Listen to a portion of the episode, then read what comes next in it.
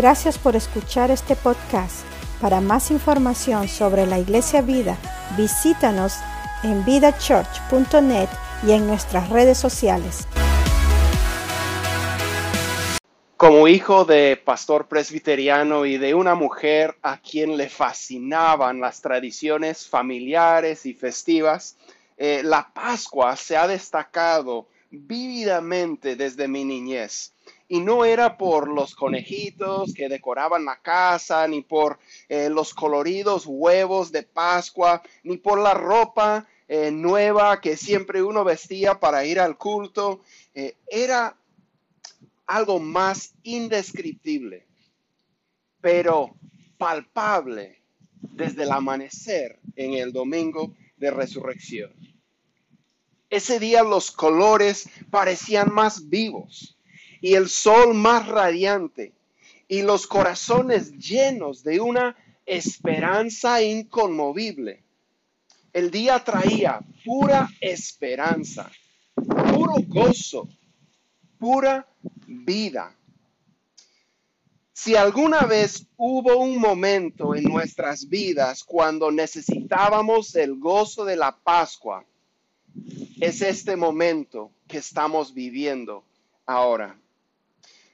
La semana ha sido dura y oscura, y no solo porque hemos estado recordando esa semana de Jesús eh, que él vivió antes de ser entregado y crucificado, y puesto en un sepulcro, sino por lo que está ocurriendo en nuestro mundo y a nuestro alrededor.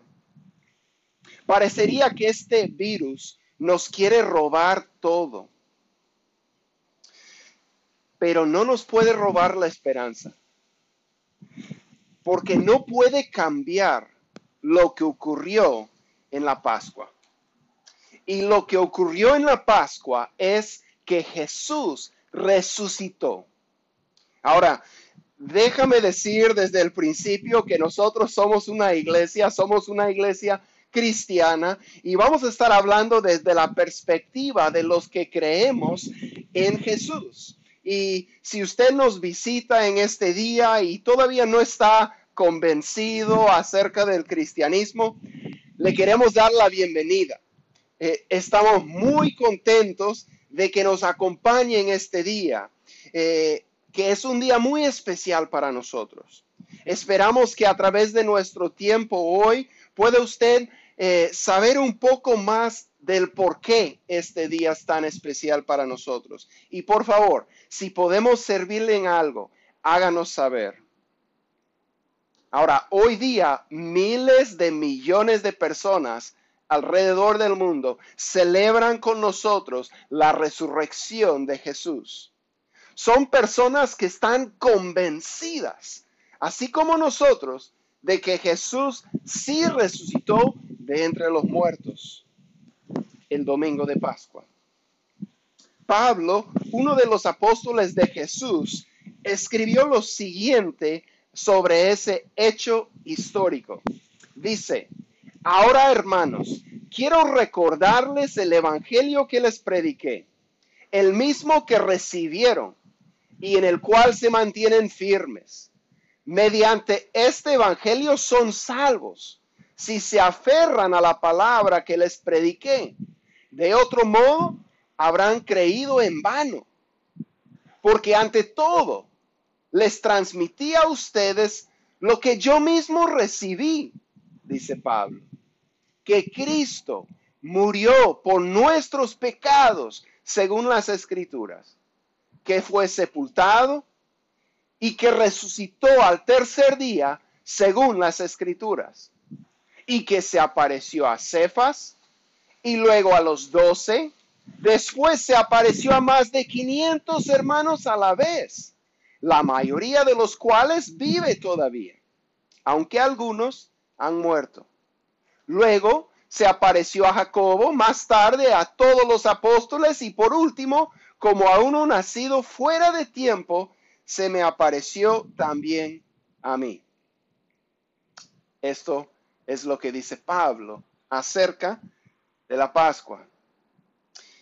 Lo que constituye a una persona, un cristiano, es que cree de todo corazón que Jesús murió por sus pecados y que resucitó. Pablo comparte por qué creemos que Jesús resucitó. Vea, el cristianismo no es una fe ciega. Se basa en hechos y evidencias históricos. Jesús, después de resucitar, habían puesto guardia romana, habían sellado la tumba con la autoridad del imperio romano para que nadie pudiera entrar, eh, pero la tumba sí estaba vacía esa mañana y las autoridades no podían producir el cuerpo, aunque querían eh, acabar con la idea de que Jesús había resucitado, no podían hacer nada. Nadie robó el cuerpo, nadie rodó la piedra, pero el cuerpo de Jesús ya no estaba. Los discípulos no esperaban esto. Ellos estaban destrozados y decaídos después de la muerte de Jesús. Habían muerto sus esperan habían muerto sus esperanzas con Jesús. Pero Jesús se presentó vivo, con muchas pruebas indubitables. Lo vieron con sus ojos, lo palparon con sus manos, comieron con él, compartieron con él durante muchos días. Y no solo uno o dos que podríamos decir, ah, bueno, estaban alucinando, estaban locos. No, se apareció a muchas personas, a más de 500 personas a la vez. Personas que podían dar testimonio de lo que vieron, de lo que oyeron, de lo que Jesús llevaba puesto ese día. Y Pablo dice, la mayoría de ellos están vivos todavía cuando él estaba escribiendo esa carta que hemos leído y que vamos a seguir leyendo. Dice, la mayoría de ellos están vivos todavía. Puedes ir a preguntarles, puedes ver si su testimonio coincide. Ahora, en cualquier corte, el testimonio de testigos oculares es evidencia sólida. Y aquí tenemos gran número de testigos oculares que vieron a Jesús. Estas personas vieron a Jesús vivo después de haber estado muerto. Y las vidas de estas personas demostraron que su testimonio era verídico. Como dijo un teólogo, yo les creo a aquellos testigos a quienes les cortan el cuello. O sea, gran parte de estas personas perdieron sus vidas por insistir que sí habían visto a Jesús vivo después de muerto. Y como Pablo dice, este es el mensaje que una persona cree cuando cree en Cristo para la salvación él llama a este mensaje el Evangelio, que significa en su idioma original buen mensaje o buenas nuevas. Estas son las buenas nuevas acerca de Jesús que creemos para ser salvos, que Cristo murió por nuestros pecados, que fue sepultado y que al tercer día resucitó. Ahora Pablo continúa y dice lo siguiente, Ahora bien, si se predica que Cristo ha sido levantado de entre los muertos, ¿cómo dicen algunos de ustedes que no hay resurrección? Si no hay resurrección, entonces ni siquiera Cristo ha resucitado. Y si Cristo no ha resucitado, nuestra predicación no sirve para nada, como tampoco la fe de ustedes. Aún más, resultaríamos falsos testigos de Dios por haber testificado que Dios resucitó a Cristo, lo cual no habría sucedido si en verdad los muertos no resucitan. Porque si los muertos no resucitan, tampoco Cristo ha resucitado. Y si Cristo no ha resucitado, la fe de ustedes es ilusoria y todavía están en sus pecados. En este caso, también están perdidos los que murieron en Cristo. Si la esperanza que tenemos en Cristo fuera solo para esta vida, seríamos los más desdichados de todos los mortales. Lo cierto es que Cristo ha sido levantado de entre los muertos como primicias de los que murieron, pero cada uno en su debido orden. Cristo las primicias y después, cuando Él venga, los que le pertenecen. Algunas personas les parece raro decir que los muertos resucitarán. Y claro, nunca lo hemos visto, ni lo podemos comprobar con la ciencia. Parece una idea rara. Así que algunos dicen, no pasa, que es imposible, que cuando uno muere, eso es todo. O tal vez que tu espíritu sigue, pero tu cuerpo ahí quedó. ¿Así piensas tú? La Pascua dice que no es así. El cristianismo dice que no es así. La resurrección de Jesús muestra que no es así. La fe cristiana es una fe en la resurrección. La resurrección de Cristo y la resurrección de todos. Algunos a la vida y otros a la condenación. Pero de que los muertos resucitarán, resucitarán. De eso no hay dudas. Como dice Pablo, si los muertos no resucitan, entonces Cristo no resucitó. ¿Y dónde eso nos deja? Como él dice, la fe de ustedes sería ilusoria y todavía estarían en sus pecados, estarían perdidos. Hasta dice Pablo que si los muertos no resucitan, si solo tenemos esperanza en Cristo para esta vida, que seríamos los más desdichados de todos los mortales, es decir, los más dignos de lástima y de conmiseración. ¿Por qué? Porque seguir a Cristo cuesta algo. Nosotros hacemos sacrificios para avanzar la misión de Cristo. Nosotros eh, pasamos aflicciones para obedecer a Cristo. Hasta sufrimos oposición y persecución. Algunos, como varios de los que menciona Pablo, enfrentan severas persecuciones y hasta pierden sus vidas. Seríamos los más desdichados si solo en esta vida tenemos esperanza en Cristo. Pero ¿qué dice Pablo? Lo cierto es que Cristo ha sido levantado de entre los muertos como primicias de los que murieron. Pero cada uno en su debido orden. Cristo las primicias. Después, cuando Él venga, los que le pertenecen. Y esto es clave. Lo que Pablo dice es clave.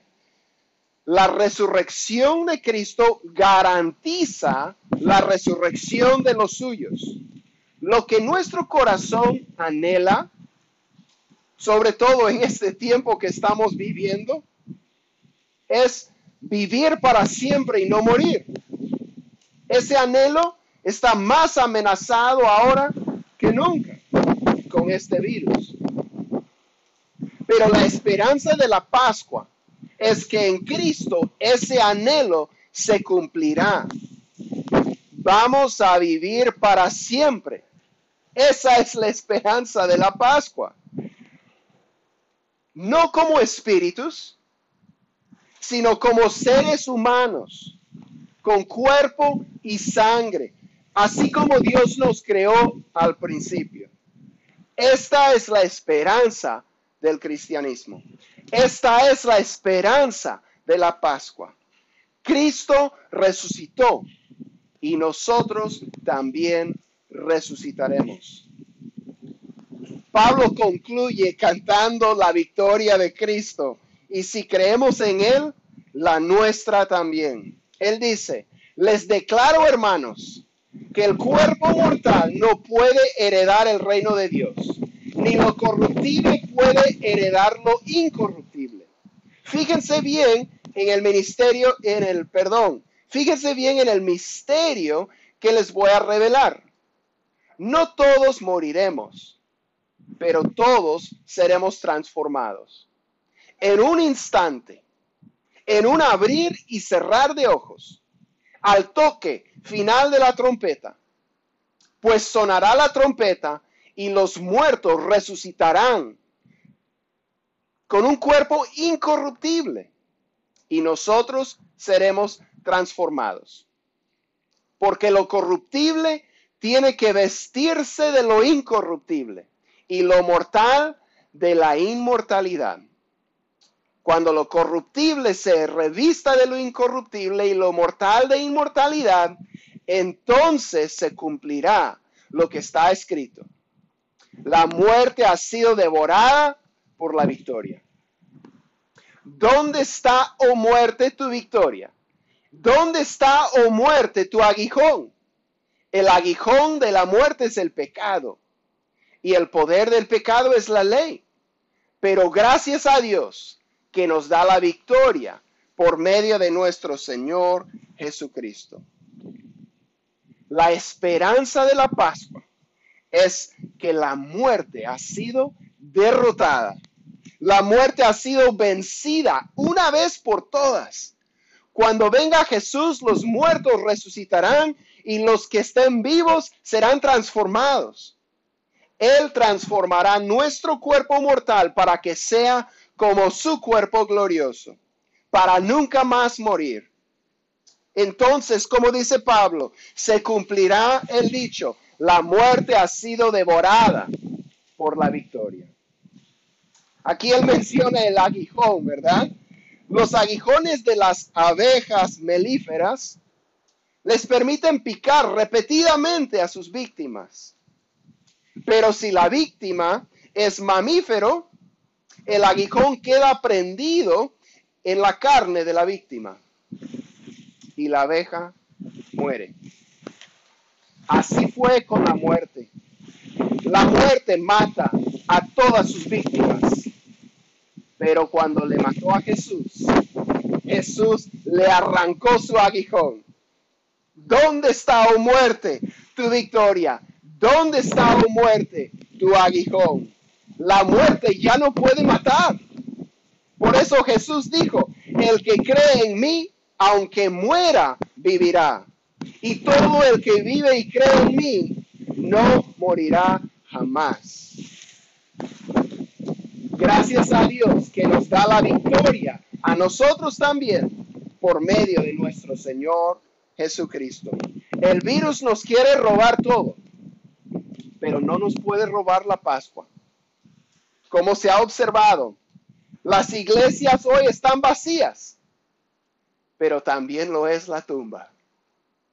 Celebremos la victoria de Cristo. Amigos, simplemente por el hecho de habernos creado, Dios es digno de nuestra adoración. Pero ahora, mira lo que ha hecho por nosotros. Ha enviado a su Hijo Jesús para vivir la vida perfecta que jamás podríamos vivir y para morir la muerte que merecemos nosotros para pagar el precio que jamás podríamos pagar. Y resucitó victorioso para poder darnos una herencia eterna en su reino. ¿Qué respuesta le podemos dar ante esto?